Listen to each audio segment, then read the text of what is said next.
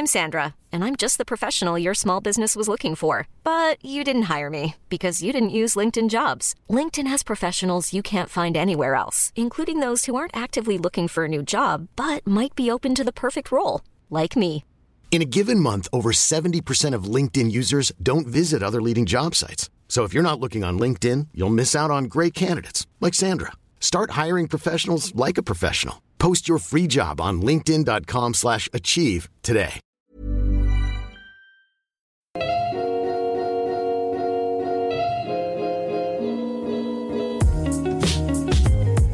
Ihr hört Gedankensalat, der ultimative Podcast mit Delal und Erwa.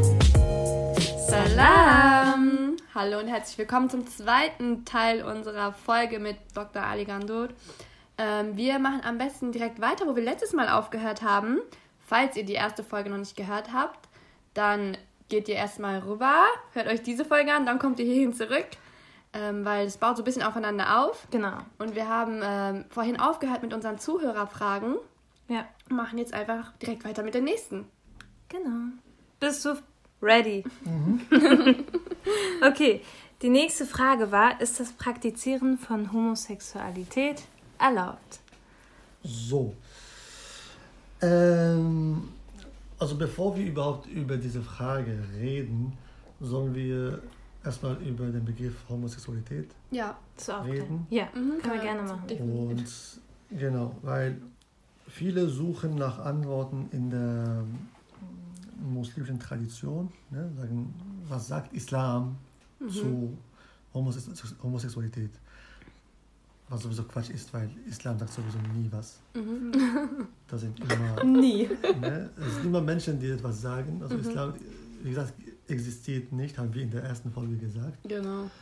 Und genau, Homosexualität ist ein Begriff und auch ein Konzept, was man erst im 19. Jahrhundert entwickelt hat.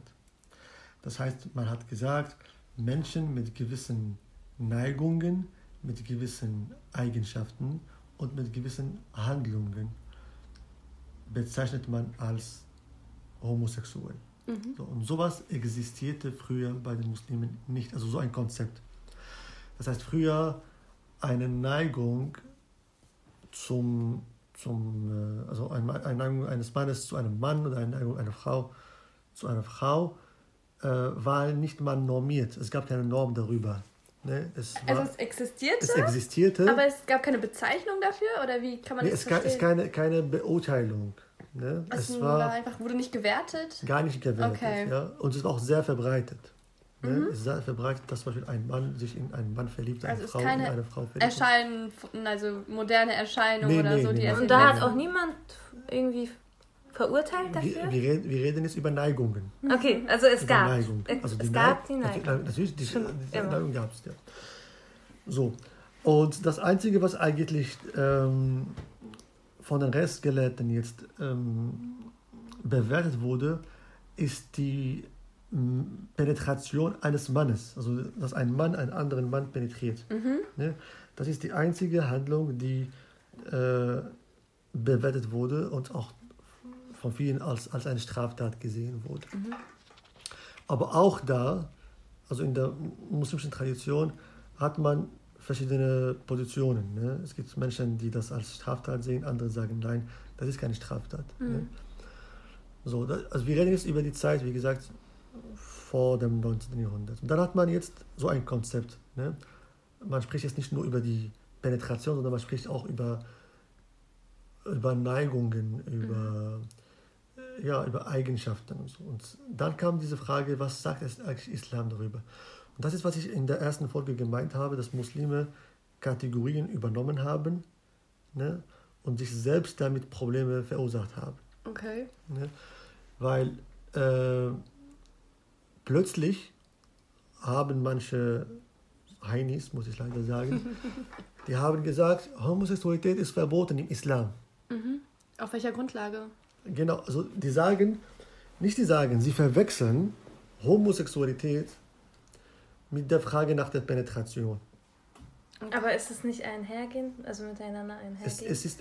Die Penetration ist meistens vielleicht ein Teil ein Teil, ein Teilaspekt der Homosexualität. Ja. Aber es gibt auch so lesbische Beziehungen. Es gibt auch Beziehungen zwischen Männern, wo es gar keine Penetration gibt. Also sowas gibt's. Ne? Auch meine ich es verloren, aber sowas gibt's. Aber zu sagen, Homosexualität gleicht Penetration, das ist Unsinn. Ne? Yeah. Und dann, dann gehen sie weiter und dann sagen sie, ja, dann Homosexualität ist auch verboten. Ja? Das ist erstmal problematisch. Das wollte ich erstmal nur kurz betonen. Heute bezüglich Homosexualität gibt es diese Mainstream-Position, die sagt, ja, solange es eine Neigung ist, dann ist es okay, aber es darf nicht zu einer Penetration kommen. Man darf es also nicht ausleben. Ja, oder? Ja. Und das ist auch interessant, dass das, was die Gelehrten beschäftigt, was am meisten beschäftigt, ist die männliche Sexualität.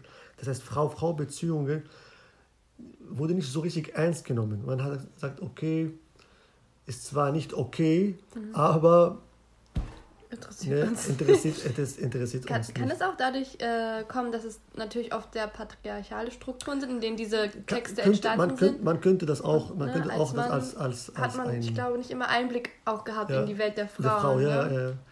Das kann man auch als einen Grund bringen. Und neben dieser Mainstream-Position gibt es auf jeden Fall auch also eine Randposition, die besagt, dass Homosexualität in all ihren Formen, die man heute kennt, eine legitime Sache ist, samt sexuellen Beziehungen. Ne? Diese Position gibt es auch in der muslimischen Community. Wenn jemand zu mir kommt und mich fragt, ob man das... Also wenn jemand zu mir kommt und sagt, ich bin homosexuell oder ich habe diese oder jene Neigung, ich versuche oft keine religiöse Antwort zu geben. Also nicht zu sagen... tu das oder tu das nicht. Ne? Ich erzähle ihm einfach diese beiden Positionen, die es gibt. Aber das ist eine Frage, die man eigentlich mit sich selbst klären soll und auch mit der eigenen Beziehung zu Gott. So, und wenn man im Klaren mit Gott ist, also mit seiner Beziehung zu Gott, egal in welcher Form, und auch egal wie man dann handelt, dann darf kein Mensch kommen und diese Person verurteilen und sagen, das ist, du machst das falsch. Weil dieses falsch und richtig sind meiner Meinung nach so subjektive Urteile. Aber ich bin jetzt kein Fan von schwarz-weiß Antworten. Besonders bei Fragen, die zum einen sehr heikel sind, auch so heiß diskutiert sind in der Theologie, aber auch das persönliche Leben von Menschen betrifft. Ne, betreffen, also die Fragen. Also ich will nicht über das Leben von anderen bestimmen. Ne? Man soll auch Muslimen beibringen, dass der Hodja oder der Imam nicht über alle Angelegenheiten des eigenen Lebens bestimmen darf. Ne? Ja. Und das ist, glaube ich, eher die Richtung, in welche ich gehe. Ich habe das Gefühl, Menschen machen sich das Leben leichter, indem sie dann Leute einfach fragen, also sagen, okay, Hodja kann mir die richtige Antwort geben. Ne?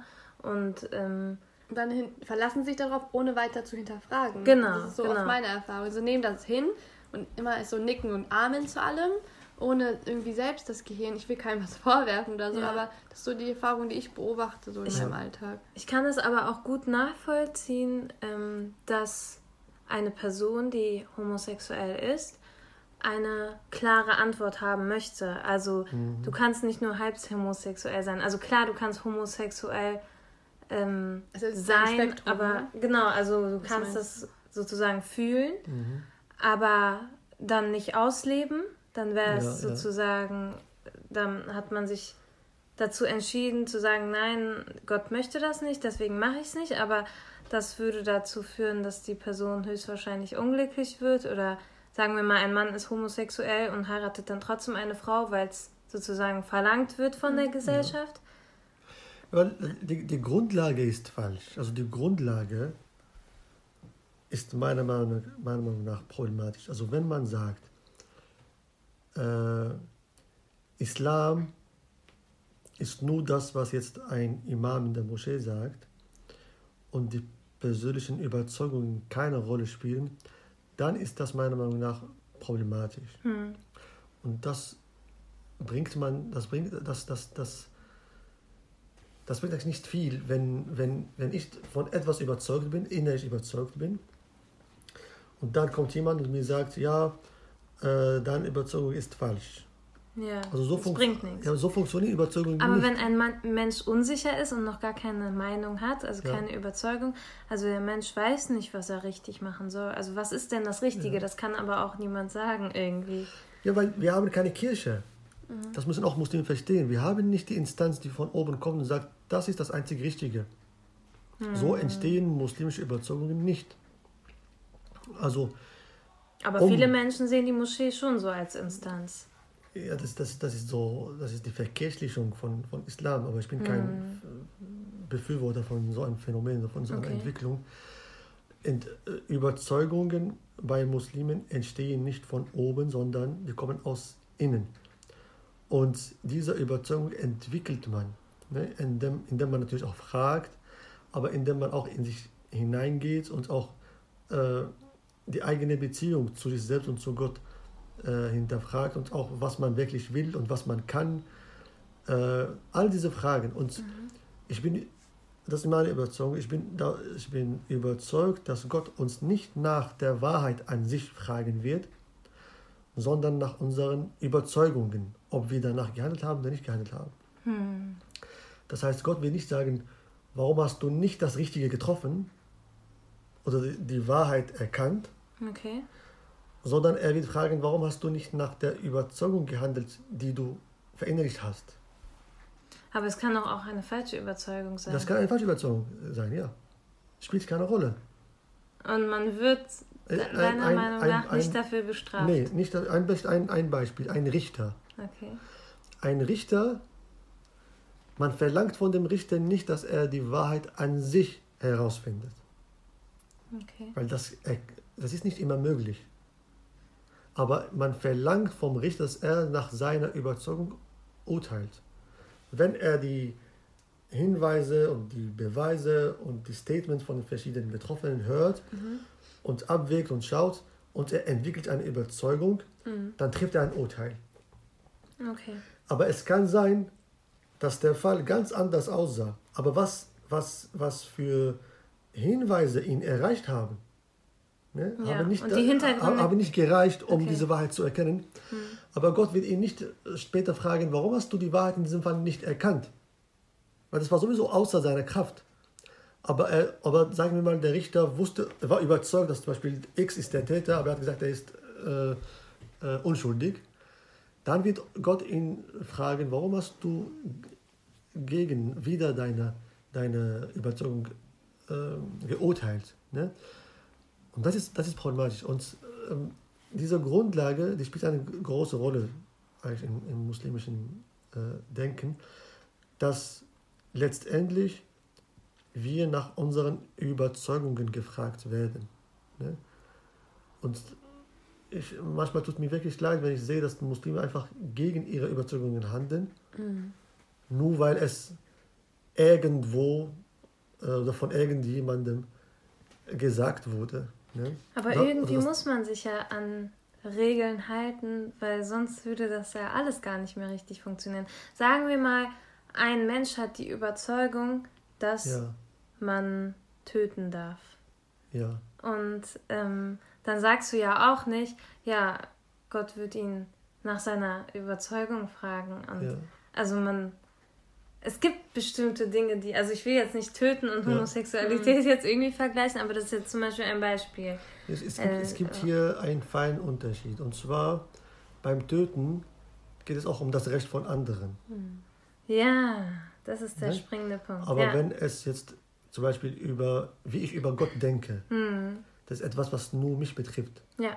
oder wie ich gewisse Dinge auslebe in meinem Leben, ne? Ja. Dann ist das was anderes. Ne? Okay.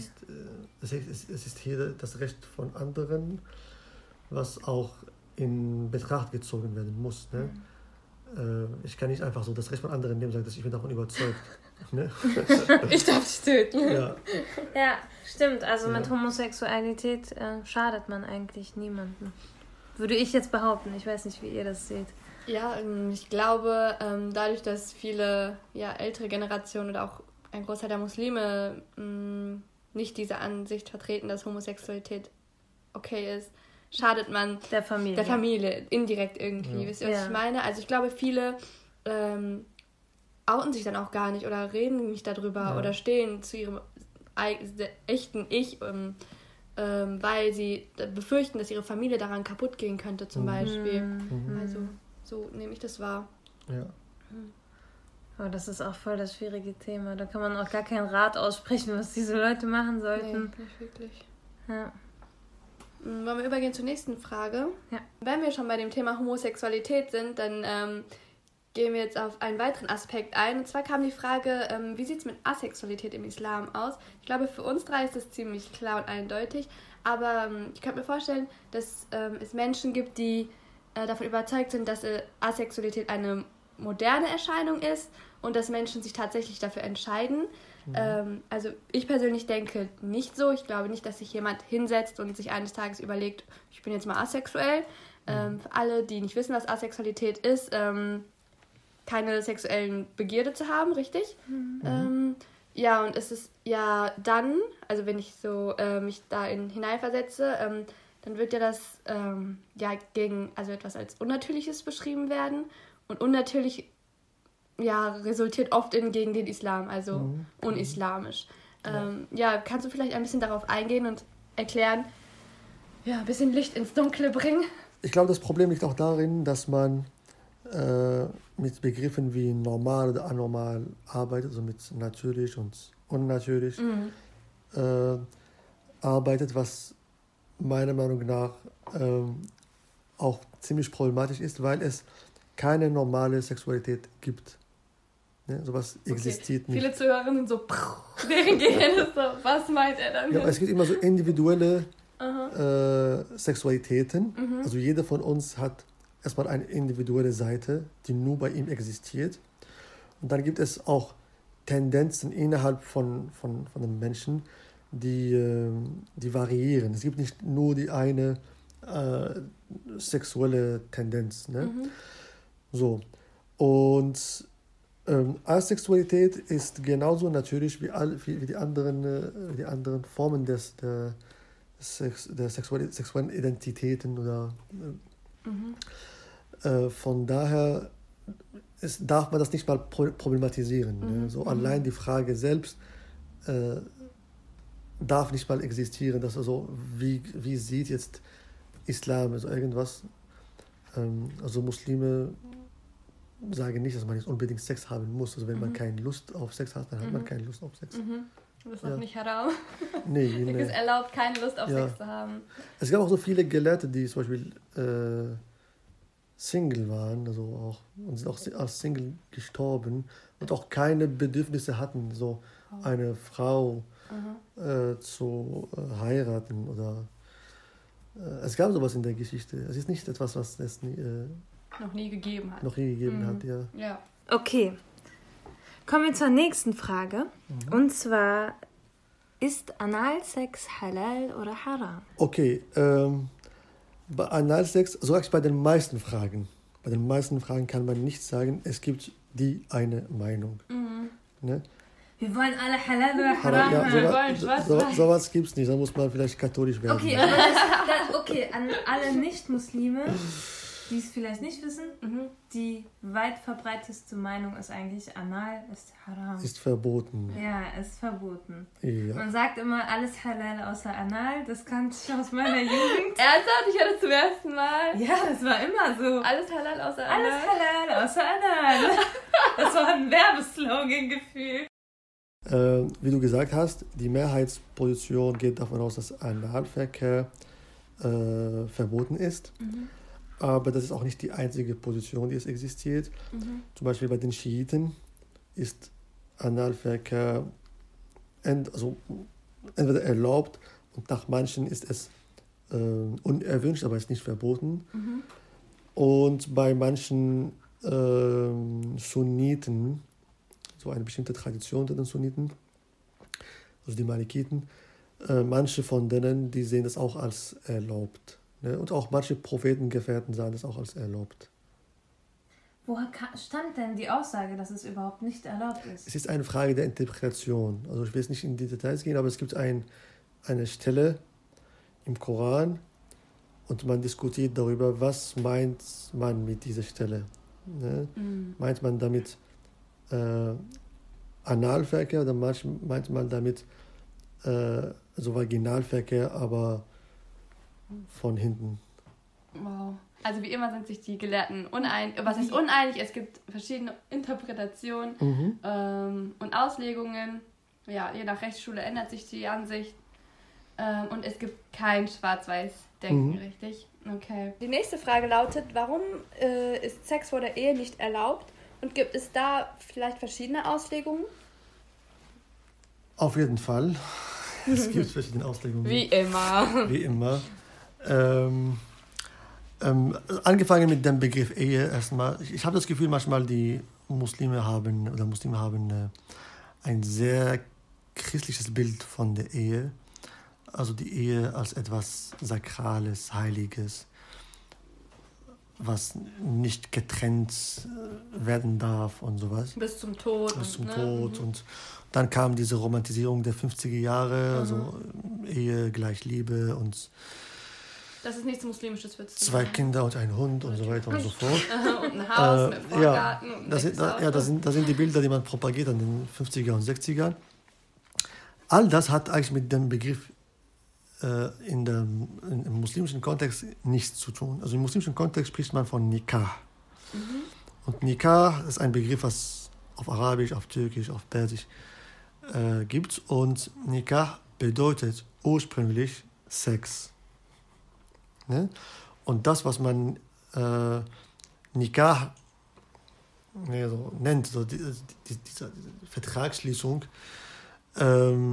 ist eigentlich wortwörtlich so übersetzt, bedeutet eigentlich ein Sexvertrag. Ne? Das ist ein Vertrag, dadurch wird es legitim, dass Person A mit Person B schläft und dass Person B bestimmte Rechte gegenüber A hat und A gewisse Rechte gegenüber B haben. Also das hat erstmal nichts mit Liebe zu tun, wie wir das kennen. Nee, gar nicht. Und muss auch nicht von einem Imam gesegnet werden, muss auch nicht in der Moschee vollzogen werden. Was sind denn die Bedingungen? Also die Bedingungen, also wenn dieser Nikah jetzt für immer geschlossen wird, es gibt, wie gesagt, zwei Varianten von Nikah.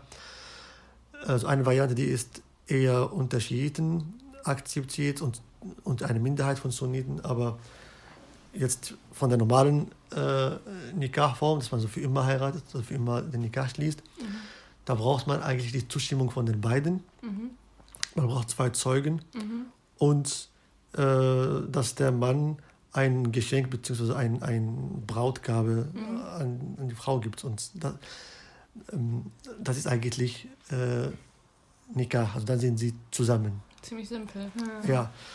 Und von daher, da kommt die Frage, Sex vor der Ehe, meint man Sex vor der Ehe im christlichen Sinne oder in diesem Sinne, dass die Beziehung, dass das Ja-Wort vor zwei Zeugen gesagt wurde.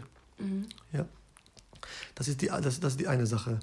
Und meiner Meinung nach in unserer Zeit müssen Muslime dieses Nikah-Verständnis, also diese Einfachheit des Nikah-Verständnisses wieder ausleben und praktizieren. Ne? Weil es wird jetzt so als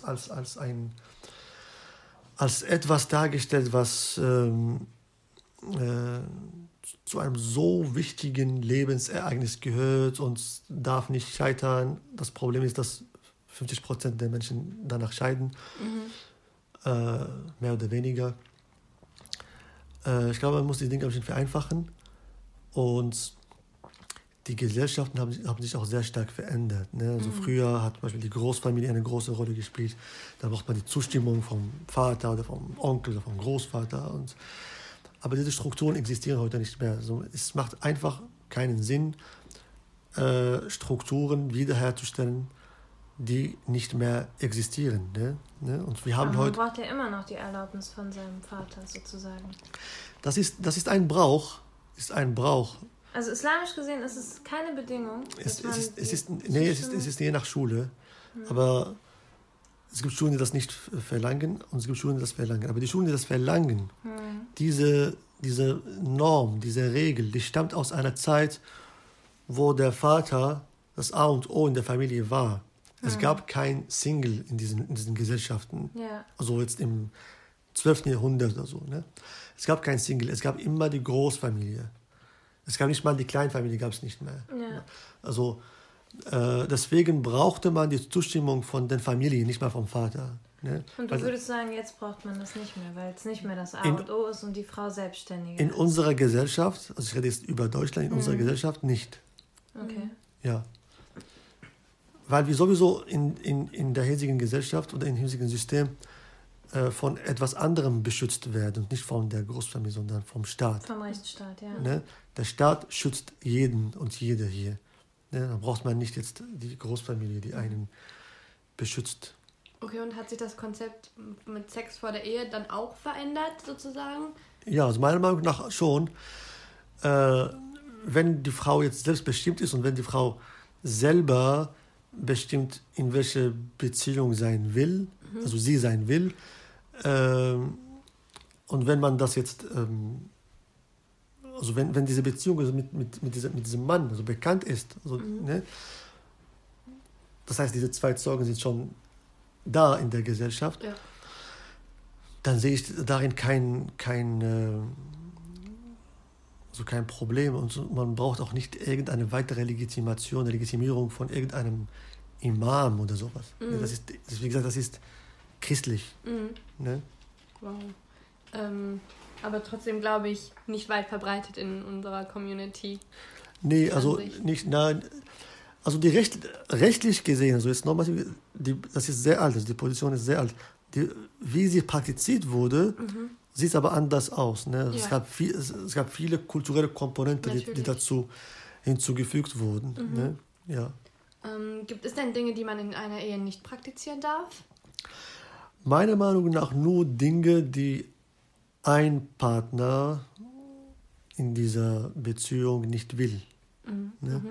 Also es geht hier nicht um normative Regeln, sondern um die Einvernehmlichkeit, um die Zustimmung von den beiden. Ja, ne? Ja. Wenn etwas aufgezwungen wird, dann ist das nicht in Ordnung. Mhm. Aber wenn beide etwas wollen, dann spricht nichts dagegen. Das hört sich sehr plausibel an, muss ich sagen. Also, da hat nämlich jemand gefragt, was ist denn im Islam die Haltung zu Sexspielzeugen? Mhm. Ich glaube, wir müssen eine Formel nicht mehr benutzen. Und zwar Dinge im Islam. Ne? Aber so wird es oft es wird gemacht, so oft benutzt. Ja. Und dann frage ich mich, was meinen Sie mit im Islam? Ja. Also wo ist dieser Islam, in dem die Dinge existieren? Einfach eine Box oder so. Ja. Weil man soll nur sagen, was sagen die Muslime zu diesem Punkt. Und dann wird man so eine krasse Vielfalt finden. Ne? Ja. Okay, dann so. Was sagen die Muslime zu Sextoys? Und genau. Ja. Und, Zusammengefasst, gibt es diese klassische alte Vorstellung, dass Sextoys nicht erlaubt sind. Das ist eine Position. Und dann gibt es auf der anderen Seite die andere Position, die das erlaubt. Wie immer. Aber woher kommt denn der Punkt, dass es nicht erlaubt ist? Also warum haben die dann gesagt, das ist nicht erlaubt? Ich versuche immer die Argumentation zu vermeiden, weil die Argumentationen sind immer ziemlich lang. Ne? So muss man so theologisch erklären, die ganzen Mitteln. Aber es geht um Interpretationen. Ne? Und Interpretationen von gewissen Stellen im Koran, mit wem man Sex haben darf. Ne?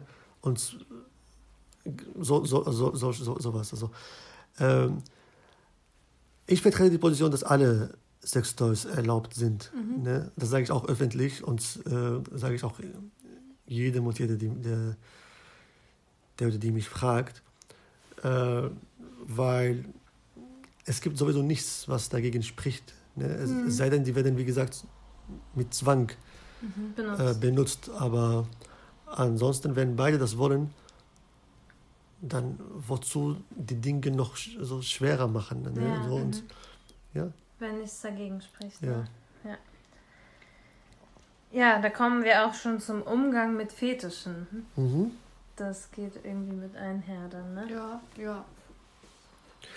Das Gleiche gilt auch für die Fetisch. Also, solange die beiden damit einverstanden sind, dass man sie auslebt, dann ist es eine Sache, die nur die beiden betrifft. Ne? Man darf, wie gesagt, nicht alles islamisieren. Ne? Mhm.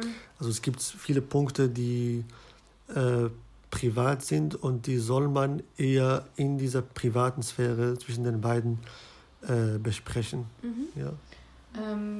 Gibt es denn bestimmte Verhütungsmittel, die laut den Muslimen tabu sind? Oder? Eigentlich nicht. Also Muslime haben immer seit Jahrhunderten Verhütungsmittel akzeptiert und auch als okay gesehen. Nur Verhütungsmittel, die gesundheitlich gefährlich sein könnten, ne, für den Mann oder für die Frau, könnten verboten sein. Ne? Mhm. Das ist etwas, worüber nur Ärzte bestimmen können. Ja. Ne? Das hat ein Rechtsgelehrter nicht zu bestimmen. Ist ja nicht sein Fachgebiet. Genau, ja. Ne? Mhm.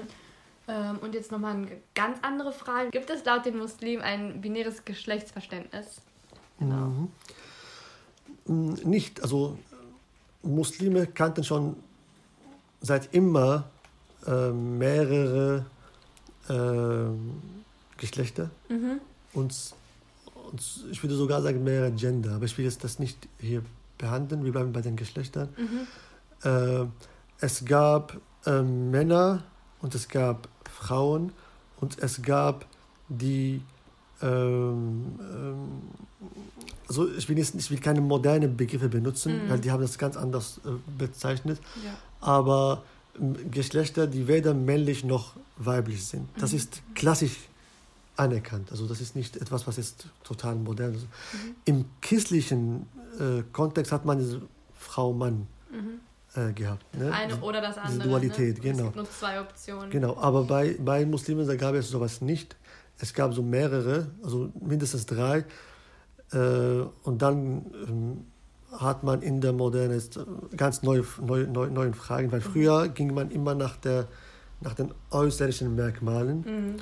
Und heute fragt man, also innerhalb der Theologie, ob jetzt auch innerliche Merkmale, also psychische Merkmale, Identitätsmerkmale auch da eine Rolle spielen können bei der Identifikation mit einem Geschlecht oder nicht. Was bestimmt eine große Rolle spielt. Ja. Okay, kommen wir zur berühmt-berüchtigten Aussage, dass Frauen von den Engeln verflucht werden, wenn sie sich nicht dazu bereit erklären, mit ihrem Mann zu schlafen. Was denkst du darüber? Also ich denke, dass diese Überlieferung etwas kritisiert und nicht etwas verbietet oder erlaubt. Es kritisiert, dass man Sex als ein Druckmittel benutzt. Und also meine Überzeugung ist, dass das etwas, was Männer und Frauen betrifft. Dass die Frau in diesen Überlieferungen steht, heißt nicht, dass es nur für Frauen gilt. Also, es ist aber etwas, was hier kritisiert wurde, und zwar, dass Sex nicht zu einem Druckmittel benutzt werden darf. Ne? Dass man das, es darf nicht zu einem Machtspielchen entwickeln. Das ist, was hier kritisiert wird. Meine Beziehung. Aber wieso wird es dann immer so dargestellt, als wäre der Mann der mächtige Partner und der darüber entscheiden kann, wann wer Sex haben kann, kann man also sagen, wenn das jetzt so gilt, wenn jetzt der Partner verflucht wird, dass der Mann genauso verflucht wird, wenn die Frau Geschlechtsverkehr haben möchte, aber der Mann nicht. Deswegen finde ich diese alte Interpretation nicht überzeugend, weil die Frage, warum will man keinen Sex haben? Mhm. Will man keinen Sex haben, weil man keine Lust hat? Ja. Das ist etwas, worüber man nicht bestimmen kann. Genau. Und wieso sollte dann die Frau dafür verflucht werden? Genau. Oder will man keine Lust, weil man krank ist? Will man keinen Sex, weil man krank ist? Ne? Oder will man keinen Sex, weil man den Partner oder die Partnerin zu irgendeiner Handlung aufzwingen will oder etwas von dem Partner oder Partnerin will als als Tauschgeschäft. Ja. Und meiner Meinung nach nur diese Erklärung macht hier Sinn, weil alle die anderen Fälle sind nicht in der Hand von der Frau oder in der Hand von dem Mann. Da spielt die Psychologie, unsere Physiologie eine Rolle und nicht unser Wille. Und dass man das benutzt, also mir ist klar, dass man das bis heute noch immer das benutzen, um, keine Ahnung, so um die Frau so ein schlechtes Gewissen einzupflanzen. Aber meiner Meinung nach, das ist nicht Sinn und Zweck von diesen Überlieferungen, wenn sie überhaupt stimmen. Ne? Das ist auch eine andere Geschichte. Ja. Okay. Dann sind wir zum Schluss der Fragerunde gekommen. Haben so die meisten Fragen, die auf Insta uns gestellt wurden, dich gefragt. Und bevor wir diese Folge beenden, würden wir gerne noch dir ein paar persönliche Fragen stellen. Und zwar sprechen wir ja hier über Themen oder Dinge, über die fast sonst nicht gesprochen wird, in der Öffentlichkeit zumindest. Und was willst du damit bewirken oder was ist dein Ziel, wenn du diesen Themen hingibst? Mehrere Ziele. So ein Ziel ist dass man gewisse Erkenntnisse zugänglich macht für die breite Masse. Hat auch mit Aufklärung zu tun. Ich habe auch gesagt, ich beschäftige mich mit dem Thema, weil es mich auch interessiert. Ja. Das sind auch so Erkenntnisse für mich selbst. Und dann kommt mein Forschungsteil, das ist auch für die Theologie, auch für die Wissenschaft wichtig ist, dass man auch über muslimische Sexualitätsgeschichte und auch Sexualität forscht. Ne? Das sind so meine Hauptziele, sag ich mal. Wirst du denn für deine Position angefeindet? Direkt nicht.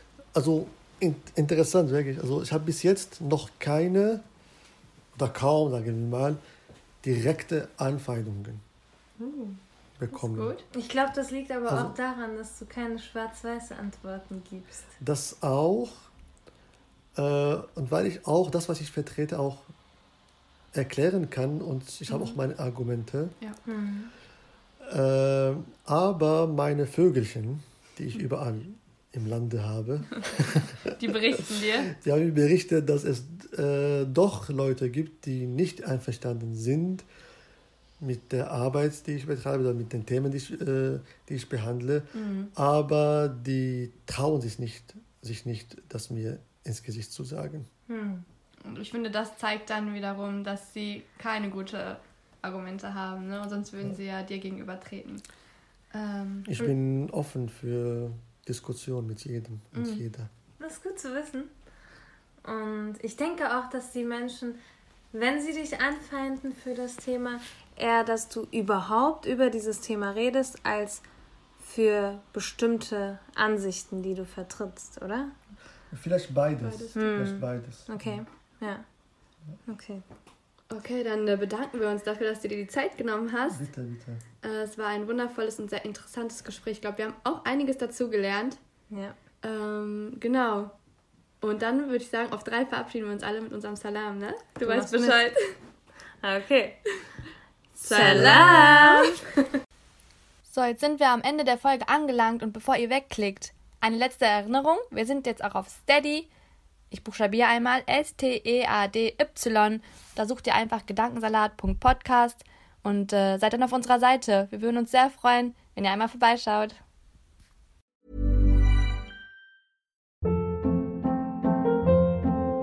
Hold up. What was that? Boring. No flavor. That was as bad as those leftovers you ate all week. Kiki Palmer here. And it's time to say hello to something fresh and guilt-free. HelloFresh. Jazz up dinner with pecan-crusted chicken or garlic butter shrimp scampi. Now that's music to my mouth. HelloFresh. Let's get this dinner party started. Discover all the delicious possibilities at HelloFresh.com.